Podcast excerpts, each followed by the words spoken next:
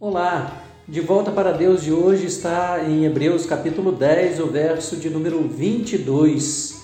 Aproximemo-nos com um coração sincero e plena confiança, pois nossa consciência culpada foi purificada e nosso corpo lavado com água pura. Olha que coisa maravilhosa!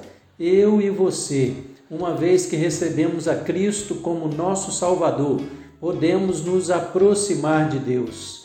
Vamos nos aproximar de Deus. Aproxime-se. O grande sumo sacerdote, Jesus Cristo, está na sala celestial, esperando você para te ouvir. Então você pode chegar a Ele agora. Fale com Deus em nome de Jesus.